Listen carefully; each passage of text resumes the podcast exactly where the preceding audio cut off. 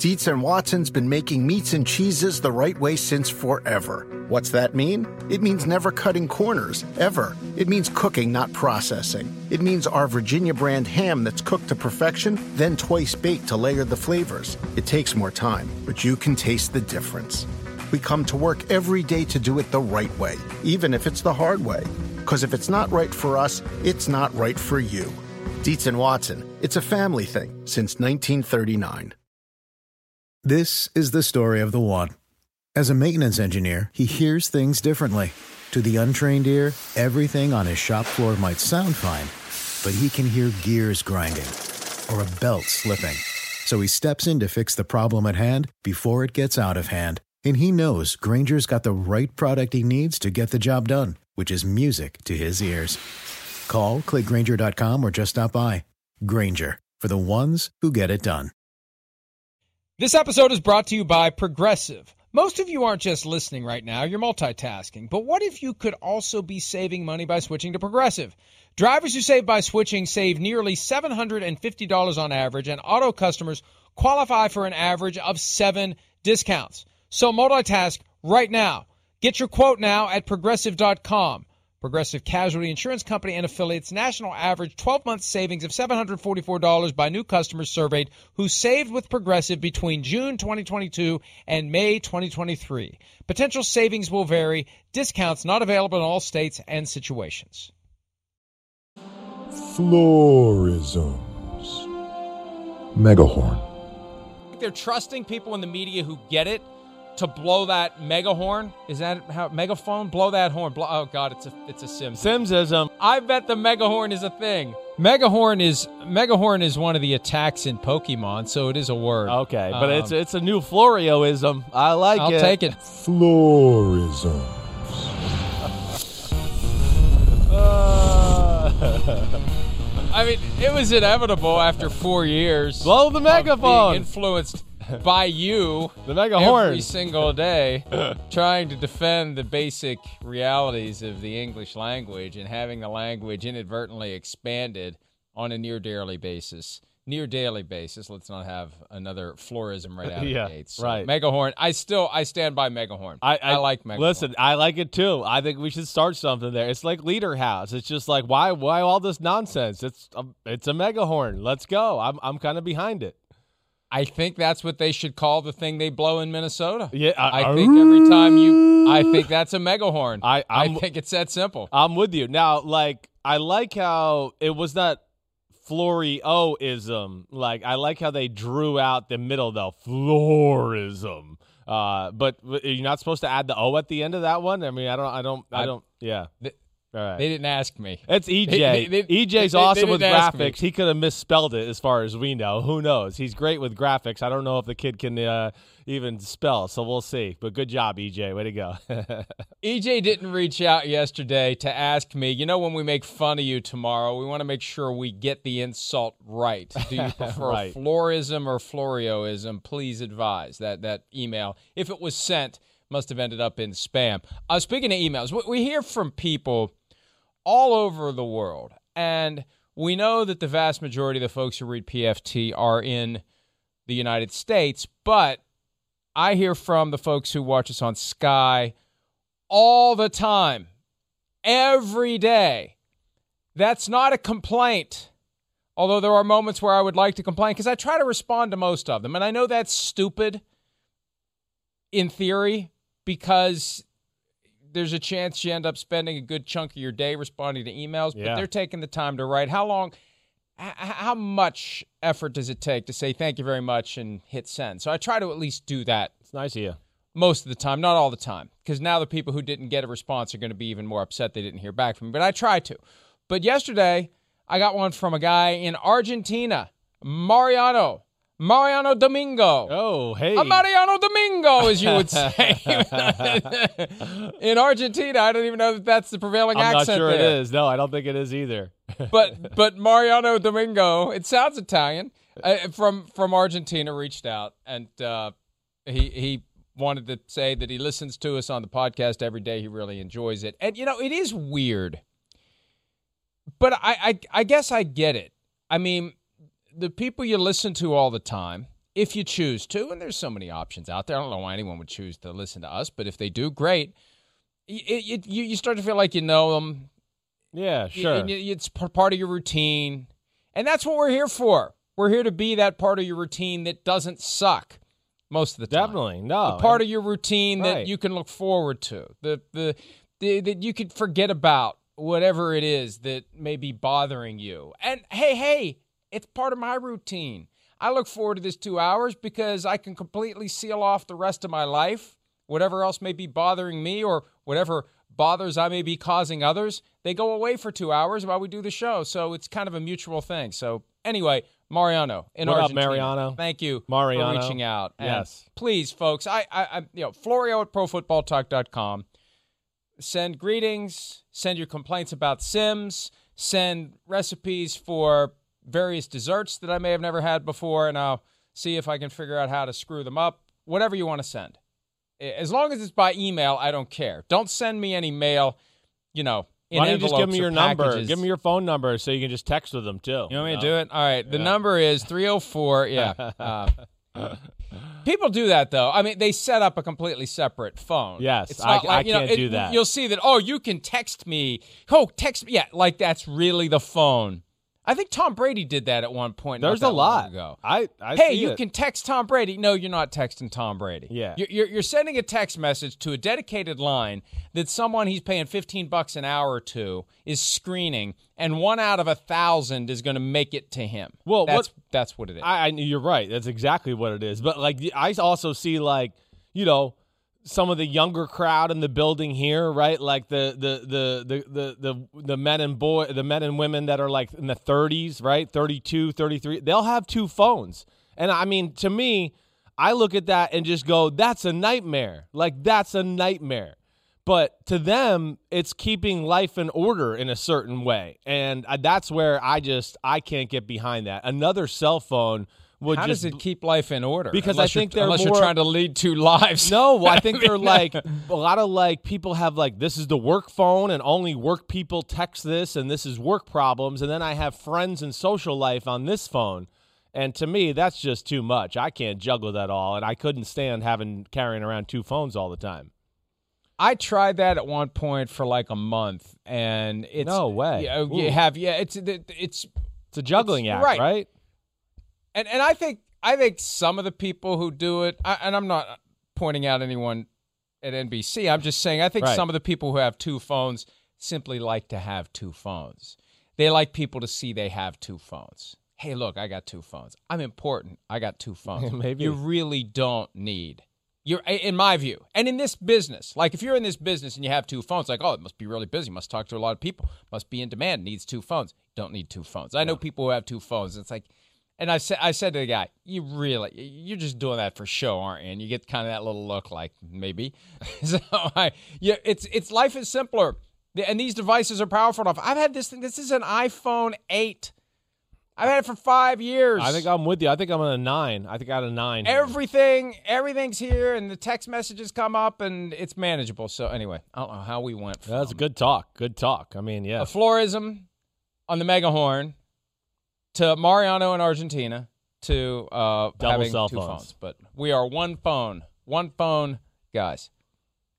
There is no iPhone nine, by the way. Matt Casey said. oh, So maybe I an have a- eight or an X. Remember the X? Maybe I don't know. That see, that just tells you I, I I don't know a lot about this crap. I thought I was around the nine range, but maybe I do have the eight. Maybe yeah, maybe I, I really don't know. Like my kids and my wife have the new phone.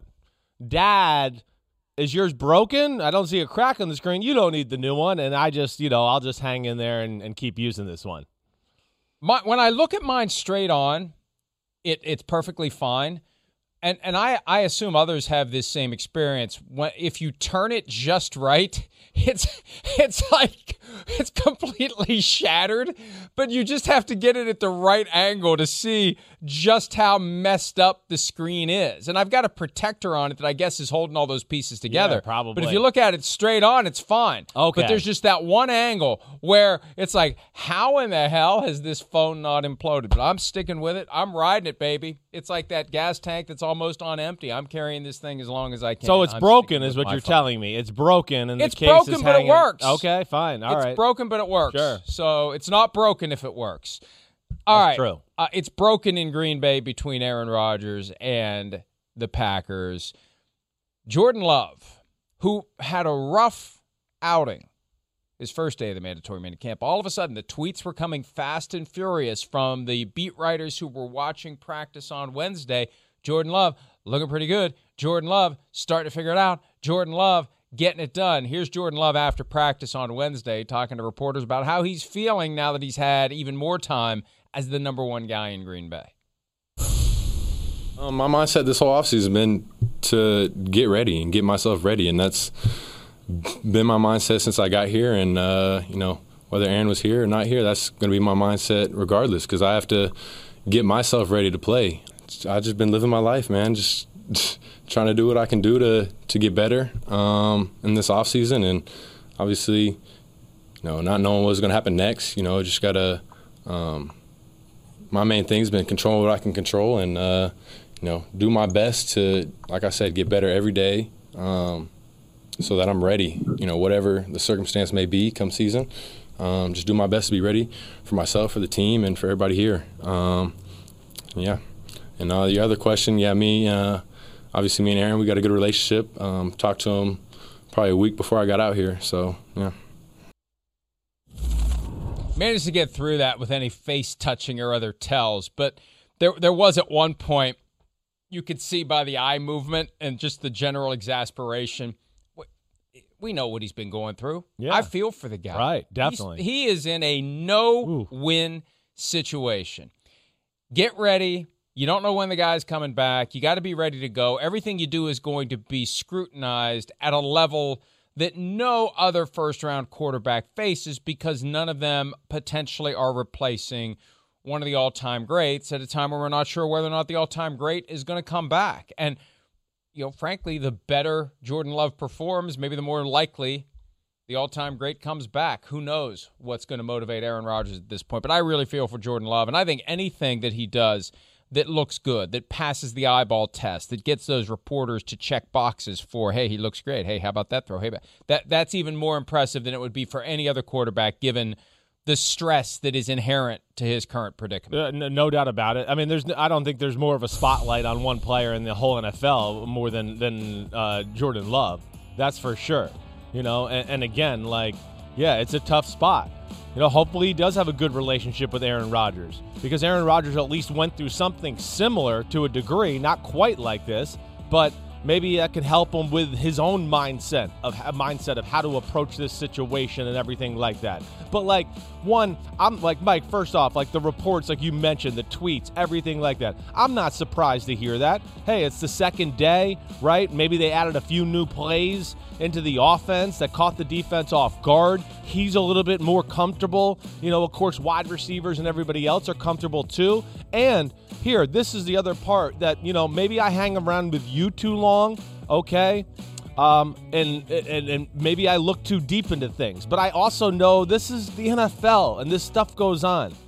Like the the the Packers saw the tweets from two days ago about practice not being you know, all that awesome by Jordan Love, missed throws. The front office saw that. They hear the chatter. The coaches hear the chatter. So I would also think there was a concerted effort, one, you know, to make the player look good so he doesn't have so much pressure on him, but just to, sh- you know, shut up the outside noise a little bit to where maybe they did draw up a few plays and, you know, ooh, got the defense in just the right play for that play, like I've talked about, to at least put him in a position to take advantage of something big. And maybe, you know, frame the narrative a new way the next day. I, I don't put that past them. I'm not trying to be a jerk by it. It goes on all the time. And uh, I, that's one of the first things I thought of when I saw some of that stuff yesterday. I think it's a fair take. You've pointed out in the past that in New England, they don't call defenses that are catered to allowing the offensive play to work. Right. The offense is on its own in practice. But if Joe Barry calls a defense, knowing what the offensive play is going to be, knowing that that defense sets up the offensive play for success and allows the Packers Yeah. to generate some of these tweets that will maybe make Jordan Love look better, make him feel better, spin things in their favor. Exactly. Yeah, I look, I yeah, You do it, right? I do it. I, I I I don't know that I would do it per se. I can't fault them for doing it. Yeah. I mean, I, can't fault them for doing it. Not not after the way things went on Tuesday, and they understand Exactly. how high stakes this all is. Right. and that's the thing. There are no accidents in any of this. Yeah. there are no mistakes in any of this. When Mark Murphy writes in a column that the Aaron Rodgers situation has divided our fan base, that's not something that he just blurts out and he wishes he could take back. That's the product of careful thought and strategic planning. Everything that's happening here is the result of strategic planning. Just like as I wrote last night at PFT, when James Jones continues to say the situation is fixable, Yeah. that is the result of strategic planning by Aaron Rodgers to make it look like the Packers are at fault for not fixing it. It's very simple. It's fixable. It's fixable. The Packers haven't fixed it. Blame the Packers. Yeah. It's no big deal. It's not about this. It's not about that. I'm not going to tell you what it's about, but it's no big deal. Yeah. It's fixable. They can fix it. and he'll be back. I think he'll be back for training camp. Like, yes, yeah, I, I agree with you. You're exactly right. Everything is strategic here. I so, think so, yes. You know, just like you have influenced me over the last four years to say things like Megahorn, my cynical nature has influenced you. yeah. To to realize, and you would you don't need me to realize. It's yeah, they, they're, they're going to try to prop their guy up. Well, they have to. Exactly. Exactly. You know, I, I mean, I you know, I've seen Jon Gruden do it. I've seen him have conversations with the defensive coordinator, like, "Hey, man, you know, I got to get this guy some confidence, right?" He'll he'll talk like that or whatever it is. I could totally see that going down. Nate Hackett, Matt LaFleur having a conversation with Joe Barry. Hey, play this coverage why we run these plays. You know, and then I have friends that ask me and go, Well, why would the defense do that though? That's not good for them. And I go, Yes, it is still good for them. And you have to understand why a little bit. Yeah, like Joe Barry might not want to play that exact defense versus that formation, right?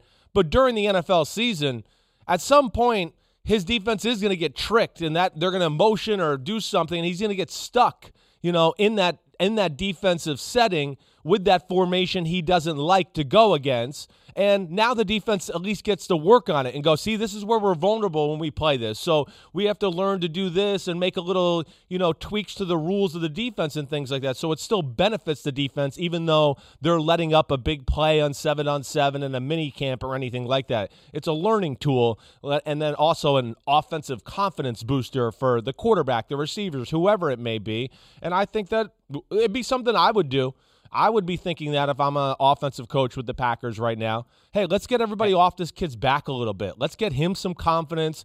You know, it's hard enough, let alone we got the media tweeting out, you know, live events about him missing throws and things like that. And and I, I could certainly see that going down or at least them having that conversation. I doubt, Chris, there was a single tweet about the guys who got burned, the guys who got beaten, the guys who were out of position when Jordan Love Exactly right. Those guys aren't the focal point of everything that's happening in Green Bay. And another way to justify it is we owe it to this kid to help him. We put him in this spot. We drafted him into this mess. Yes. The mere act of drafting him helped create this mess. Regardless of anything that Aaron Rodgers is saying to James Jones, with the idea that James Jones is then going to turn around and say it on radio or TV.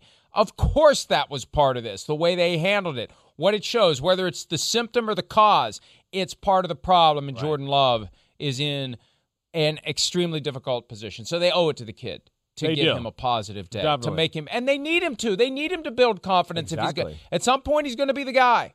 Maybe this year, Right. Maybe next year, maybe the year after. They can't ruin him in a mandatory minicamp practice by letting him just flounder and and and get to the point where he's got no confidence at all. He's got to have some leadership at some point, though, Chris. Here's Jordan Love from yesterday talking about his approach to leading the other players who will be on the field with him.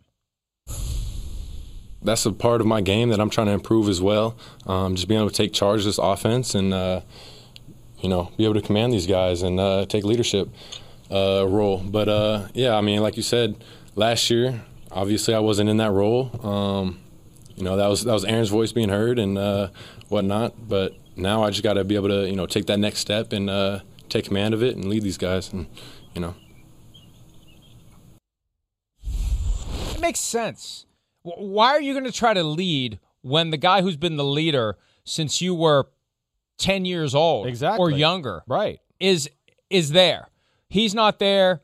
You're number one on the depth chart while he's not there. You've got to provide the leadership. It's that simple. And it can be awkward at first because, you know, people develop their narratives. They get used to what they've seen. Oh, there's that guy who was quiet all year last year. Oh, wait a minute. He's talking now. Oh, boy, I, I kind of like what he's having to say. But that that's part of what you have to be as a quarterback. You know when it's your moment, right? Yes. To step up. When uh, you know when it's your moment to shut up, you know when it's your moment to step up. Yes, that's right. And step up and then start to learn the different or get a feel for the different phases of that leadership. I think that's the next thing. Like, you know, again, like Davante Adams and and the rest of the offensive line and David Bakhtiari and everything, they don't need, they don't want to hear like a rah rah speech from Jordan Love right now, right? Right? Right? That would be like, wait, dude, you you're not to that leadership level yet. You haven't played in a game. You haven't even dressed for a game yet.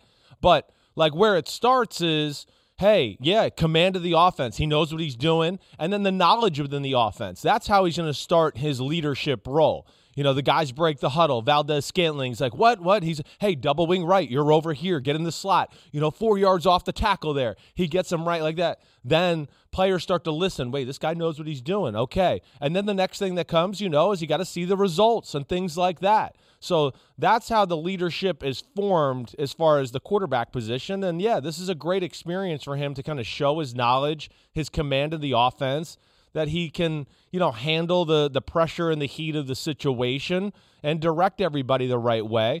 And then as he gets to play and practice and play in the preseason, he could start to, even if Aaron Rodgers is there, just assert his voice little by little you know, here and there without kind of, you know, uh, being disrespectful to Aaron Rodgers. And, and hopefully he's learning that. He's got a great way about him, as you could see.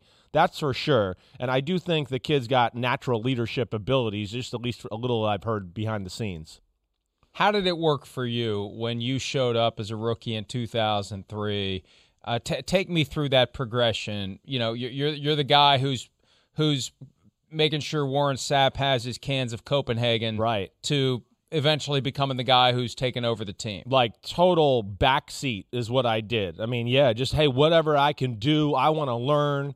Let me show you I'm willing to work, you know, and be a good teammate. So I was always, you know, uh, following Brad Johnson. I had Brad Johnson and Shaun King.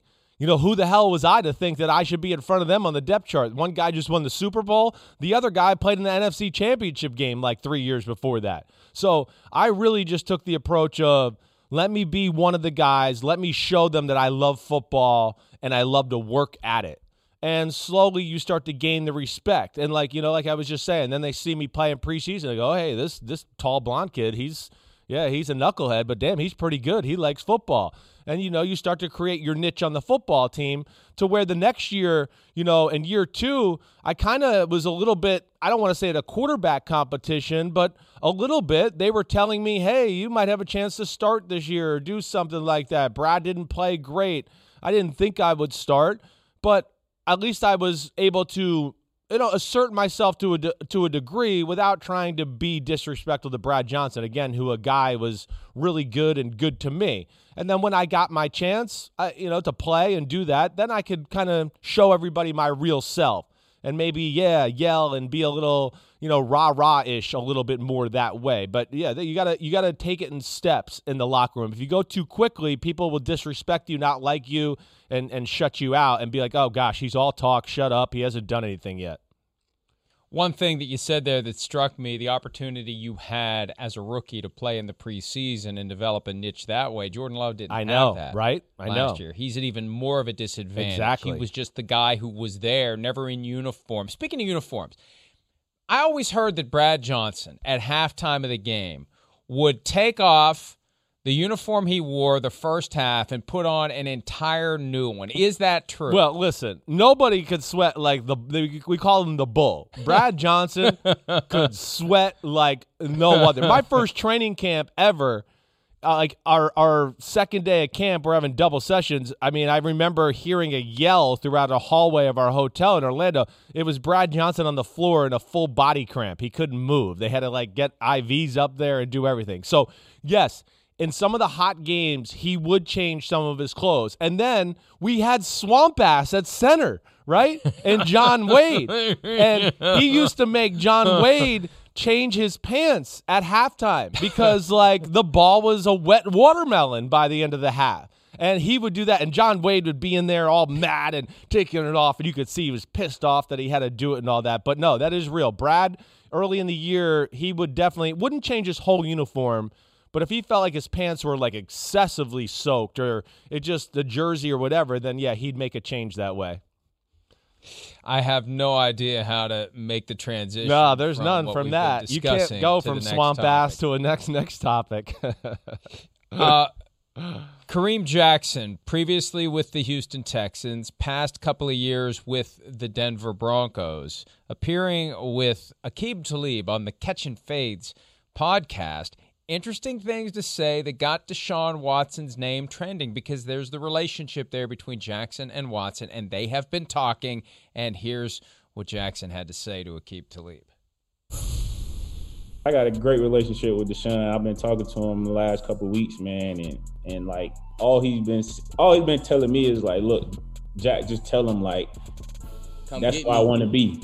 Like he like that's why I want to be. He like, man, listen, that's why he like I want to be in Denver. I want. He's like, and and like during the time I was going through, you know, my little free agency thing, and, and I end up signing back here. Before I signed, he called. He was like, "Man, are you gonna sign?" I was like, "I don't know. I ain't sure yet." He was like, "Well, you know, let me know what you gonna do, whatever, whatever." And I signed back. He like, "Listen, man, tell him that like I want to be in Denver." You know, this Deshaun Jack uh, Deshaun Watson, excuse me, situation has been hanging around since early January. More than five months later, this is the first time, first time. it is. Correct me if I'm wrong. No, I know you're first right. time we have any clear indication of what he wants. Yeah, by way of his next team. yeah. There, there's been suggestions, there's been rumors. You hear Miami. You haven't heard where he doesn't want to go. You haven't heard where he does want to go. First time, clarity. He wants to go to Denver. Yeah, I, I mean it, it's uh, it is it's kind of cool to hear something like that publicly, and especially yeah, it, it holds more merit when it's Kareem Jackson who played with him for a long period of time. You know, now again, we don't know for sure. Uh, I mean, he could also be talking to somebody on the Miami Dolphins saying the same thing, and that guy just hasn't been interviewed on a podcast yet. You know, Yeah, true. So that- that's a there may be five different teams. He's saying that's where I want to be. Yeah, that's where I want to be. the- That's where I want to be. right. It's a very real possibility. At the very least, we know one thing. He doesn't want to be where he is right now. He wants out of Houston badly. And I, I think we both agree Denver was one of those teams I think we heard a lot early on in the process before all the crap hit the fan for Deshaun Watson that, you know, they were definitely involved in, in the Deshaun Watson talk and the sweepstakes and, and wanting him and everything like that. And again, I know we've had these conversations, but I think we feel the same way about this. Denver's one of those teams like you just, you know, you, you put a star next to, you go watch out. Wait, offensive line got fixed. Wide receiving corps as dangerous as anybody in any in football. You know, of course Vic Fangio and the defense was good, and now they got Kyle Fuller and Patrick Surtain. I mean, holy cow! I mean, they have a chance to be a, a really special defense. And if they got the quarterback situation figured out the right way, and I'm not saying Drew Lock or Teddy Bridgewater can't figure it out, but we know Watson can. That they they could be a AFC legit contender with a guy like Watson at quarterback right away. Broncos, Dolphins, and Eagles to me are the three teams to watch the most closely. Right. whenever it is that the Texans are able to trade Watson and get real value. I continue to hear that teams are trying to generate something now, even with the baggage that goes along with the 22 lawsuits, because you could buy him Low. at a lower price, Right. get his contract far less than what it's going to be if those do get cleared away, and all of a sudden people are showing up with multiple first round picks plus. And that's, I think, one of the reasons why the Texans are resisting because they believe, they hope, they expect that at some point those cases get resolved and they get a lot more for Deshaun Watson. Right. And they look, it's quiet again. It's quiet again, which when it's quiet as it relates to those lawsuits, that tells me there's a chance something could happen and the cases could get resolved.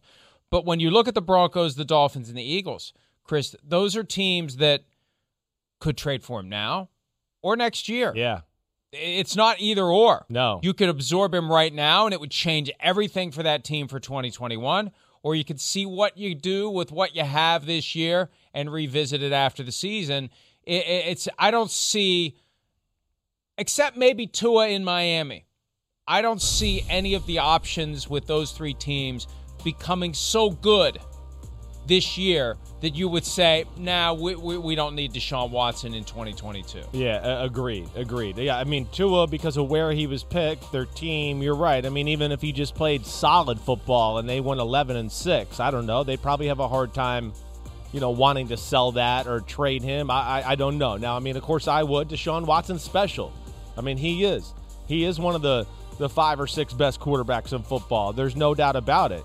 Um, you know, I, I think with like the the Denver situation, I mean, the weapons at your disposal are unbelievable. Miami pretty good. Eagles, we know it's it's kind of a work in progress.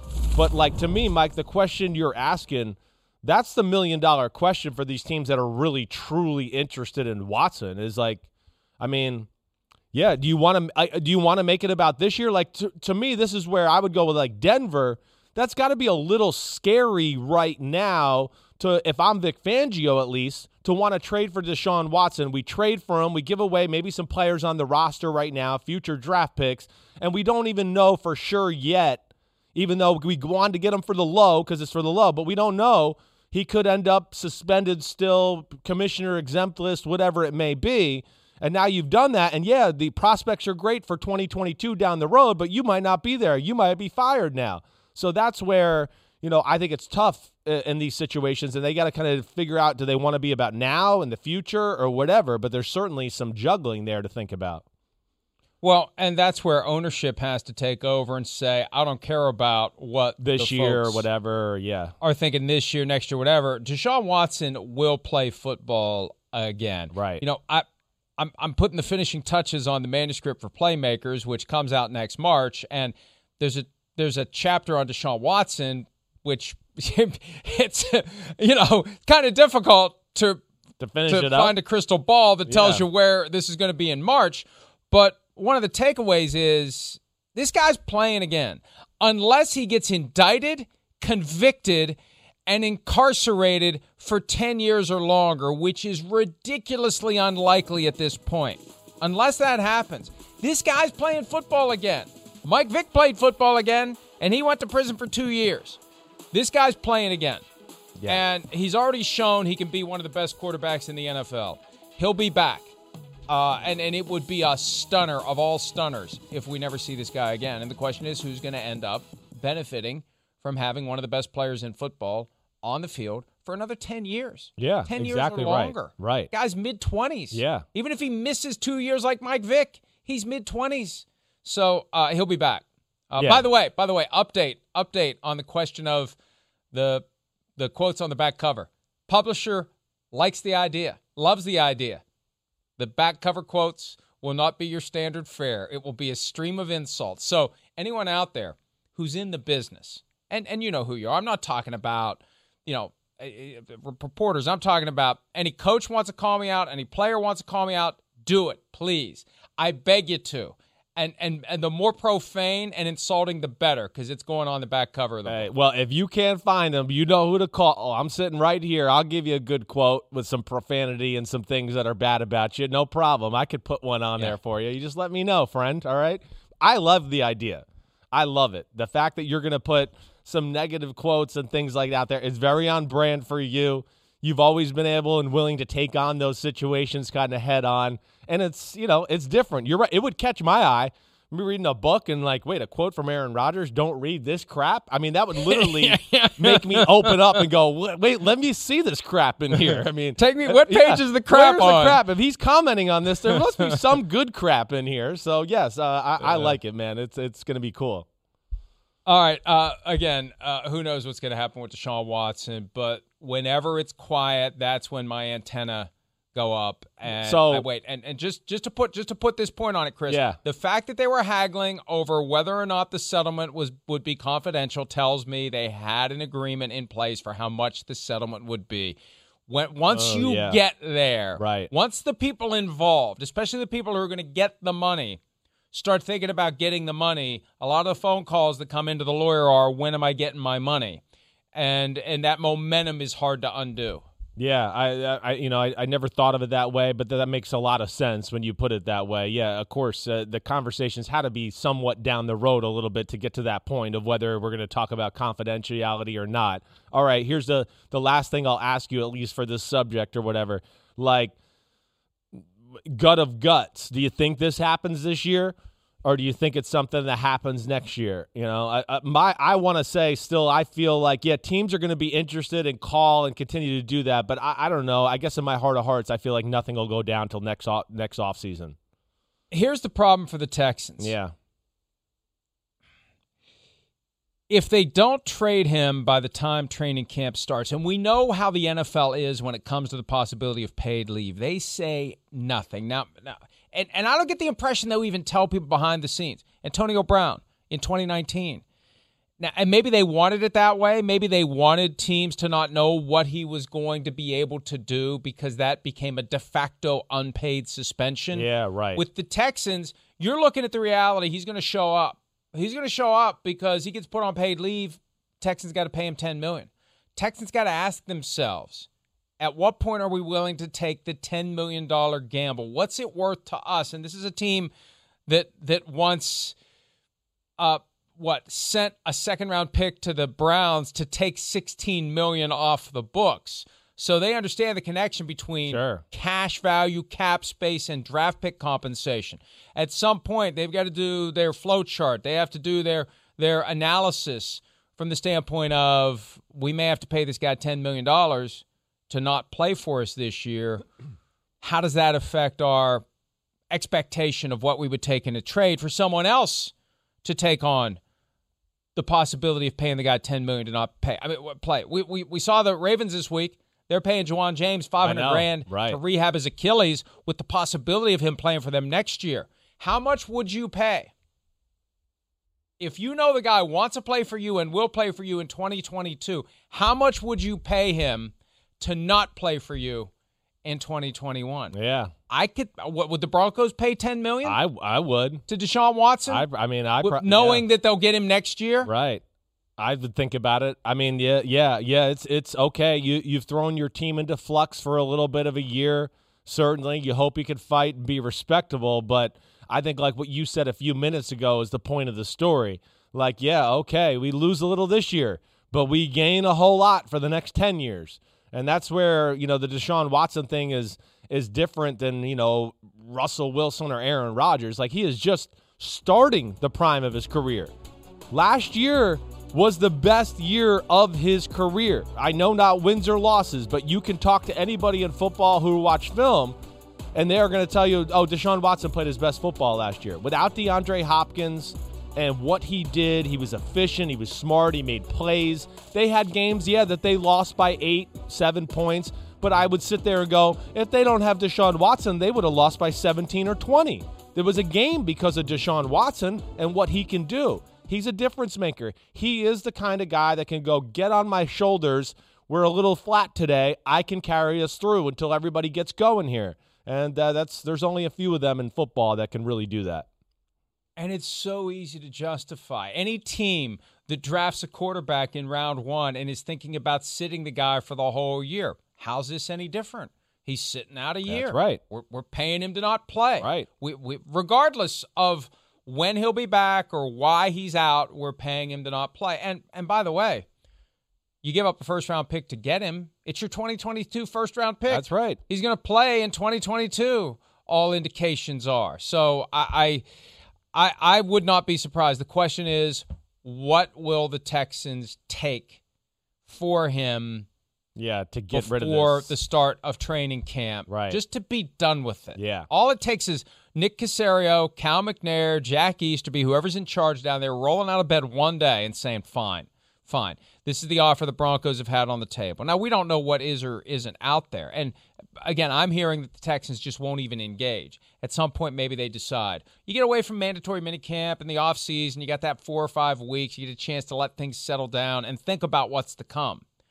When you start thinking about what's to come and the possibility of paying the guy $10 million to not play for the this year, knowing that you're not getting him in 2022, makes it easier to trade him to a team that'll pay him the 10 million potentially this year and and realize that they will get him in 2022. One last point while I'm thinking of this. Yeah. You could you could set the compensation based upon whether or not he does play. That's this exa- year, you're exactly right. You're right. right. Yeah.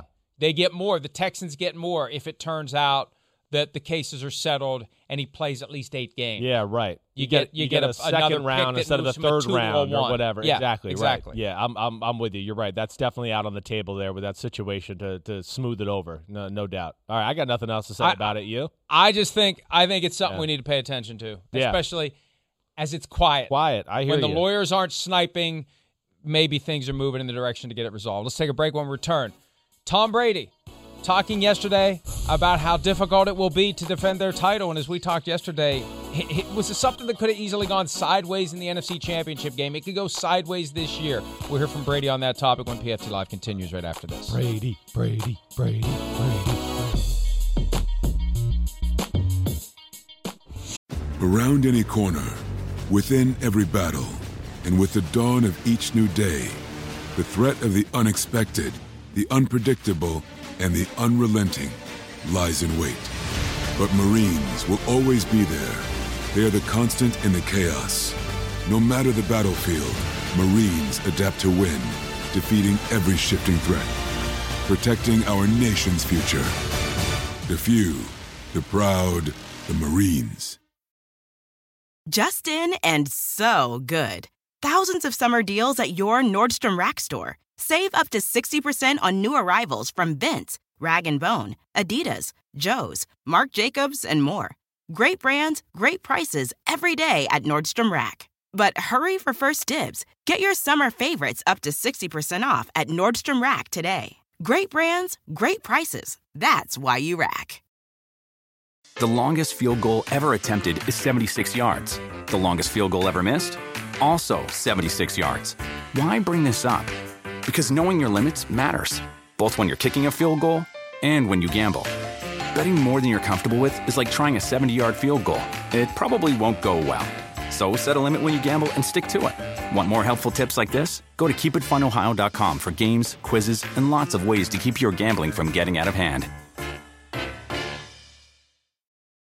I think the assumption comes from the belief that um, it'll just be exactly like it was last year. You know, I think that's what you got to not fall into is that, oh, this is the way it worked last year, so this is the way it'll be this year. And the reality is, is everything's different. The teams will approach you a little bit differently. You know, you're kind of the team everyone's watching now, so there's different degrees of expectation. There's more external noise. There'll be more people that are wanting to come to games. Um, more opportunity to do things outside of football. And I think the reality is, is you got to stay focused on, um, you know, what's really important. How do you improve? How do you get better from week to week, day to day? Even the games, you know, a lot of games we won last year were very razor thin margins. Um, one or two plays, you know, make the difference in every game. So I'm, you know, from from how I feel about it and how BA has talked about it with our team, he's done a great job of keeping us focused, um, keeping the intensity there, allowing us to um, continue to work out together and communicate and make improvements that we need to make because I feel like you know we're not finished products, and it was really our first opportunity to play together last year, and there's a lot of opportunity for us to grow into something that could be, um, you know, very different. We have a lot of guys who like to do that. Very competitive group of guys. No NFL team has repeated as Super Bowl champions since the 2003 2004 Patriots. And I distinctly recall in 2004, one of the ingredients to the Patriots being as good as they were, people didn't believe they were good enough to repeat. They just kept chugging along, but they weren't regarded You're right. as this The super dynasty, team with right? All right. the starters back Right. and everything's lined up and the Buccaneers are great and maybe they'll go 17 and 0. You're right. The Patriots didn't have that. So they were able to have the chip on their shoulder that propelled them to what was regarded as unlikely. It makes it even harder for the Buccaneers. And Chris, as we said yesterday, up 28-10, Tom Brady turns into an interception machine and but for the decision to not go for it, and the Packers don't force overtime, and the Packers could have and should have won that game. They had all the momentum Very different narrative around Brady and the Buccaneers if that's ultimately what happens. Maybe they don't hold the team together. You know, it's a deflating end. Guys are going to need a fresh start, etc. Um, I, I agree with everything he's saying. It's not going to be easy, and it's going to require every ounce of his leadership abilities to keep everyone focused all year long, one week at a time, on getting back to where they just were. Yeah, no, I mean it, it is it is interesting. Again, I think it's another it's going to be a great like psychological experiment uh, to a degree because like it, it's unique in them the fact that you know they were a good team all year. They really didn't become a really good team and start to come together to the last, you know, two, three games of the regular season into the playoffs. So like them playing at a really high level is still going to be new to them which I think would add like excitement to be like, wait, I mean, we just got going. Let's go. All of that.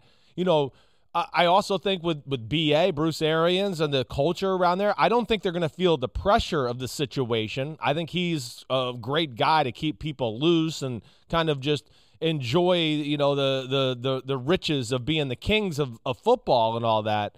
But yeah, I mean, everything Brady said is true. Not that I can speak to being on the Super Bowl team, but I can speak to being on a good team one year and then coming back to the next year and going, wait, we're doing all the same things we did last year, but none of it's working. And why can't we do it as good and those type of things? Every team every year has its own lifeline. And even with Brady and some of those teams like that they won Super Bowls with, there was one year they, hey, yeah, man, the tight end stuff, it's all great. We're killing the NFL. The next year, yeah, teams make adjustments. All of a sudden, they're all over the tight end stuff. And you have to go like, wait, we kind of got to reinvent ourselves to find our new niche for this season to kind of like what we are, what makes us go. Oh, hey, here's Wes Welker or Edelman. Let's start to do that part of the offense. That is a real thing. And they're going to have to find that, you know, little rhythm with the 2021 Bucks because yeah, it's unlikely that they're just going to hit the ground running doing exactly what they did at the end of last year and be able to execute that cuz you and I both know like Brady said, everybody studies the Super Bowl winner. Everybody. They're all going to watch it. And then especially the teams that are going to play them early in the year and the division teams. So some of the things that they were bread and butter good at last year, teams are going to make adjustments, let alone they got a bullseye and they're the Super Bowl champs and everyone who wants a, a piece of their ass when you're when you're that team. It's the measuring stick game on everyone's schedule. Yeah. It's the one that gets circled. And especially early in the year, you know, if the Buccaneers end up stumbling at all, then it's not as big of a deal in November, December. But early in the year, that's what the Cowboys are gearing up for. This is their chance to reestablish themselves and get their season off to a great start. And they would love nothing more than to go to Tampa Bay and win on the night where they raise their banner. So, yeah, every team, every opponent there in the division, out of the division, in the conference, out of the conference, they all are going to want to show what they can do against the Tampa Bay Buccaneers. The Bucks are going to get the best of what every team they face has every given week, especially as long as they are still a good team. Wheels come off, different story altogether. The folks at PointsBet don't expect the wheels to come off for the Buccaneers or the Kansas City Chiefs. They are the overwhelming favorites to win the Super Bowl. The Chiefs plus 475, the Buccaneers plus 650, and then there is a gap. Plus 1200 are Yeah. the Bills and the Rams. I'm surprised the Rams are as high as they are, but when you go out and get Matthew Stafford and you're already a Final Eight team and you're replacing Jared Goff with Matthew Stafford, I understand it. I still am surprised that the Rams are higher than the 49ers at plus 1300. But there's a, regardless, there's a gap between the Chiefs and the Bucks and the rest of the top contenders. I, I would think the Rams thing above the 49ers, like, yeah, I'm with you. It's a little surprising at first look, but I would guess it's all about the quarterback, really, like you said. It's just the Stafford, and we're not sure Jimmy G, Trey Lance, whatever. How do they feel about it? I would believe that's the perception, but I don't know. I mean, it- you know, uh, I, I I'm like when I look at those, I go, I, I feel it's about right. I mean, I do think Kansas City and Tampa Bay, just on paper and everything like that, are a notch above the rest of the NFL right now. You know, one with like their mental toughness, uh, you know, their showmanship, and then of course they're talented. And then we've talked so much about the Bucks and how amazing it is that 22 starters are back. But like we're seeing a team that's gone to the Super Bowl two years in a row and, yeah, lost this last one, but got significantly better this offseason. Like, significant. And I feel like it's kind of been swept under the rug because of the Buccaneers thing and they had lost and all those type of things. But man, When you talk about what they did on the offensive line, right, Mike? They got Jarran Reed, one of the better D tackles in football, who said, Screw you, Seattle. I don't want to be here if you want to renegotiate my contract. For what, like $7 million to get him? You know, and then made some other moves with Mike Hughes and things like that to where I just go, yeah, don't sleep on the Chiefs. They didn't like sit back and go, "Oh, we just got to play better this year," or have a new execution standpoint uh, from what we did in the Super Bowl. They they got better. They got players to get better, and that's where I look at those two teams as certainly the cream of the crop.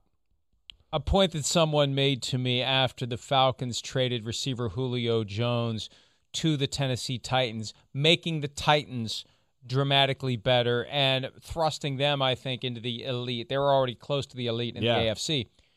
This is going to be a lot like last year, and it may even be more pronounced, where it's murderers row in the AFC, and who are the Buccaneers really competing with? I mean, uh, look, after the Bucks, it's the it's the Rams, right? I It's a- Bucks versus Rams. I'll take the Bucks right now. Um, I know. Maybe the Bucks have an easier path. I definitely. with all their dysfunction, Right. Whether Rodgers shows up or doesn't show up, the Packers going thirteen and three again this year. I don't think so, Yeah. but it could be the Bucks have an easier path in the regular season. I mean, they're going to face the Falcons twice now without Julio Jones, who has done well against them in the past.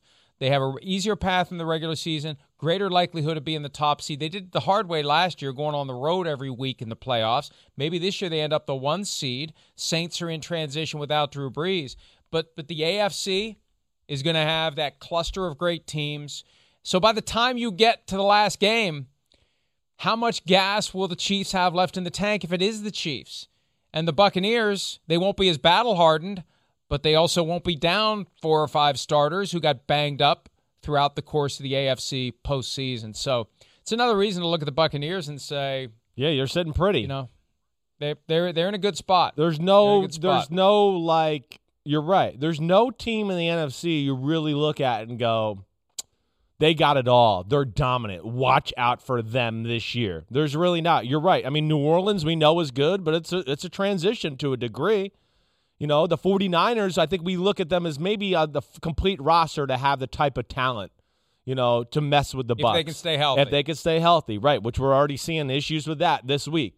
And then, of course, the quarterback conversation. But the AFC, as we brought up a few times in the last few weeks, you're right. It's unbelievable. And forget about that too. It's it's all the great quarterbacks in the AFC. I mean, they're they're all over there.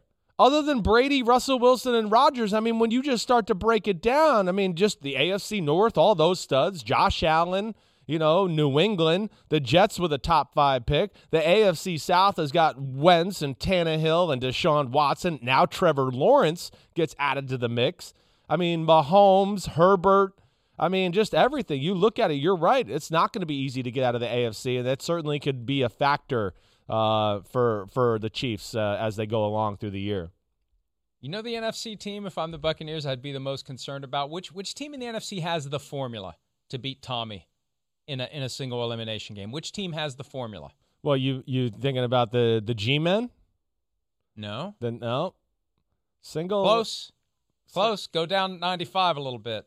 Who'd we Phil- who'd we praise yesterday? Phil- Washington. Oh, wa- oh, no doubt. They got the formula. You're right. You're right. I'm not going to sleep on Washington. You're exactly right. They, got do. they got They they, got the got, the, studs. guys up front. They do. They got the guys up front Yes. to make Tommy's life a living hell. Agreed. Agreed. They do. They have some potential there to be a player. I'm I'm with you. And you know, as we stated yesterday, we're both taking Washington to win the NFC East. I don't I don't it's a no-brainer for me. Yeah, I mean, I like what the Giants did and things like that. But man, I think that Washington team like we you like you talked about, front four can win win games by themselves. And then you have all those guys in coverage and that offense with the weapons and things like that. Yeah, they're definitely one of those teams I think yeah, we we should watch out for. They got the offense to keep up with whatever Brady can do, and they got the defense to keep Brady from doing what he can Yeah. do. And that knee, I'm telling you, he keeps talking about that knee. He said that knee bothered him since April, May of last year. Mm. He had to deal with it all season long. And they're going to use shotgun more to protect it. Uh, who- Who's to say that it's fine? They didn't tell us it wasn't fine last year. And speaking of fine, he keeps talking about that knee. They are getting fined because he never was on the injury report last year with a knee. Never. Not a single time. And he's now made it clear, and he keeps talking about it. Just like Brett Favre talked about his partially torn biceps tendon in 2009 when he went to the Vikings. And they eventually went back and they fined the Jets and Mike Tannenbaum and Eric Mangini for not disclosing that injury. The Bucks have to worry about that because he just keeps talking about it, and it makes me wonder how bad it was, and it makes me wonder, Chris, how good it really is and will be. It's Yeah. not a conspiracy; it's a fact. Yeah, I, I mean, listen, I, I, I uh, no, I, I- think it's you know you, your crusades about the injury reports are always great, but like this is real. I don't know. Like to me, it seems like does the NFL care anymore? Maybe they don't care. I, I just feel like Better. They, have kind of let a few of these scenarios kind of just fall by the wayside uh, uh, uh, lately. I do, and yeah, the Brady thing. I mean, honestly, come on, this has been talked about since February. I mean, it, it, every every other week there's a conversation about his knee being hurt last year, and man, he had to play through it and all of that.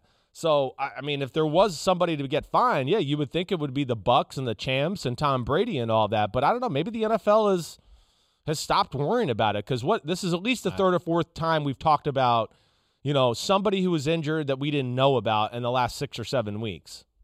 Well, they're going to wake up one day, and Roger Goodell is going to have a date with a Senate or House Yeah, committee that's what's gonna happen. to testify on integrity in professional sports as it relates to the transparency or lack thereof of information available to bettors and access to inside information and other assorted means for potential corruption. They're going to be surprised then potentially, but they shouldn't be because that's where all this is going to lead. All the billions they're going to make off of gambling, it's going to come with a price if they don't take care of some of these issues. And that's one of the ones that they need to care about or it's going to haunt them later. Let's take a break.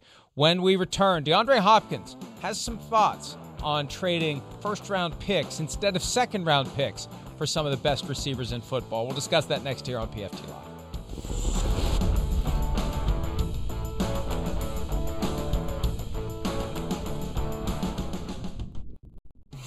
What was your first reaction to when uh, Julio got traded? Um, especially with him being for a second round pick, you were second round pick. What, what did that say about the value of a number receiver in the league? that we're not worth first round picks, that the first round picks are are bad, and that's that's basically what uh, I would like to see a first round pick that could do what Julio and myself do. But you know, guys are pretty good. You know, the receiver corps, uh, receiver groups. You know, coming out of college, they're a little bit more advanced than I was back in my days. Even though I only had like, you know, however many touchdowns, 15 so touchdowns. But uh, you know, you got guys like you know Justin Jefferson who who came in balling as a rookie. So uh, you know, there's definitely some guys that that can do what Julio and myself do. But um, I'm surprised, shoot, Julio. I mean, I know you know, I was I was only coming off a first team All Pro. You know, so I, I kind of figured I might only go for a second round. But I was surprised a guy like Julio would only go for a second rounder.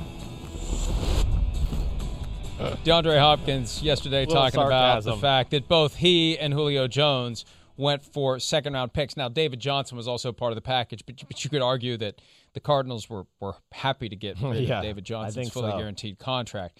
Uh, here's the reality. And I'm glad that he mentioned Justin Jefferson Yes. because he said, Show me a first round pick who can do what we do. Yes, Justin Jefferson. Right. Case closed. But this is the part that continues to get ignored. You use a first round pick on a receiver, you aren't paying him much at all for four years. Exactly. You're paying him for four years less than what DeAndre Hopkins makes for one year. DeAndre Hopkins wanted to be the highest paid receiver in football. The Texans didn't want to do it. That's one of the reasons he got traded, and that's part of the obligation that the Cardinals assumed when they acquired him. Yeah. They're going to have to make him the highest paid receiver. That's part of what the Titans are assuming. They're going to pay 15.3 million fully guaranteed this year to Julio Jones, and if he plays well, they're going to have to give him a raise the next year. That's what holds down the compensation. The dollars that get committed now or in the future, it's a it's a it it it goes hand in hand. The more you give up financially, the less you're going to want to give up by way of draft pick compensation. That's just the way it is. That's the answer to the question. DeAndre, if you're confused, it's not complicated. Yeah. Those guys are cheaper. First round picks are cheaper. So guys who have the greater expectations financially are going to have a harder time generating in trade a first round pick. Yeah, I, I mean, a hundred percent. I mean, you, you laid it out the right way. Yeah, at base level, Hopkins and Julio, with no outside circumstances, are definitely first round trade, you know, uh, talents. There, there's no doubt about that. I mean, we know that. But, like, there's a lot of different things that go into it. And that's the, the thing I think some people are missing about the whole situation in general. You described it with Julio Jones. Hey, one, there's a little bit of the injury scare, load management thing, let alone, like you're talking about, the money itself uh, for the future. And again, NFL teams aren't in the business of doing bad business, just being like, well, we want the player. Here's a first round. No, it's about the value at the moment of the trade. That that really is part of the circumstance. And at this part moment, like we talked about too, it, it was the worst market, the worst time of the year to make this type of trade with this type of football player yeah, there wasn't a lot of leverage. And then, of course, the risk of wait, if he does come to training camp and gets hurt, then we're going to have to pay him money, which also lowers the the trade value and those type of things. So yeah, it's it's a lot of different things that go into trade value. It's not just player, bam, that's end of the conversation. No. And that's what leads to this. There, there's no doubt they're both first round talents as far as Hopkins or Julio and trades, no doubt we've seen over the last 15 years a dynamic in the NFL as relates to running backs. Great running backs, contracts expire. There's a hesitation to pay that running back a ton of money because you can go get another one in the draft and dollar for dollar based on what your current running back wants versus what your rookie running back gets, you can make the argument let the guy walk away. I mention that because with all these great receivers that we're seeing enter the NFL every year, right, it's going to become a factor as well. And you know, I, it's for some of these guys, yeah. who are, who are good enough but not Justin Jefferson. When the time comes to pay them, I could see a team say, "No, I agree. We're, we're not going to do it. Agreed. We, will we'll just we'll go draft somebody instead." It's going to be like the quarterback situation. It's I think it's like you know what we've talked about with that. Like we you know I think we're going to continue to see that. Like nope, there's plenty of good ones in the league, and there's another five coming out in the draft that are awesome. We're not going to ruin our team just to say, you're our quarterback and here's $40 million a year. I agree with you. I think that's going to happen. I, I think it's definitely going to happen at wide receiver. I think you're going to see a little bit of a devaluement. Devaluement? I don't think that's a word, but it sounds good of the position. Okay. I mean, it really, because like, you know, you're talking about, yeah, the Justin Jefferson situation. Hey, CeeDee Lamb, Brandon Aiyuk wasn't bad. He's got a chance. But forget that. Chase Claypool has got a chance. Second round pick. Oh, wait. Second round picks from two years ago. Deebo Samuel and DK Metcalf. They look okay. I think they're going to be all right. So, yes, I, that's why also I, uh, I, I do think the value of these trading of these wide receivers – is going to go down a little bit and the money to a degree because yeah, they're growing on trees. Devaluement. Put it in my put it on my tab. well, uh, the, your, your tab has a significant valuement. I'm, yeah. The, yeah. I'm in uh, debt. every once in a while, every once in a while, you trip into one that ends up being a word. I know. I was just a little concerned that this is one that just never gets used, that that's out there on the books. I did the quick research. What is valuement? It? Not a word. Darn it! Darn not a it. word. Man, not even not even on Urban Dictionary. Uh, uh, you know, if Urban Dictionary doesn't have your back, right, you're really in trouble. Yeah. Because some of the ones you've come up with, yes, they do have an entry on Urban Dictionary. Yes, has all sorts of interesting entries. But but look, I, I just I, I hope folks understand because people were confused. How's Julio Jones only worth a second round pick? Because of the money that he commands now and will continue to command. Same thing with DeAndre Hopkins. Same thing if if the Vikings decide, you know, Justin Jefferson wants thirty million a year. What not not the, I still I still like to think they could get a first rounder for him because he's younger, but but these are the decisions teams are going to have to make. How much are we willing to pay for this receiver that we have? And how much is someone willing to give us for a guy who walks through the door with dramatically higher financial commitments and expectations than a rookie that we would draft. So that that's the answer in a Yeah. nutshell for DeAndre Hopkins. Let's take a break. We're going to flip it over to quarterbacks. The countdown continues. number 21 and number 20. Who ends up higher on the list than Ben Roethlisberger? I'm very intrigued by number 21. We'll discuss that next here on PFT Live.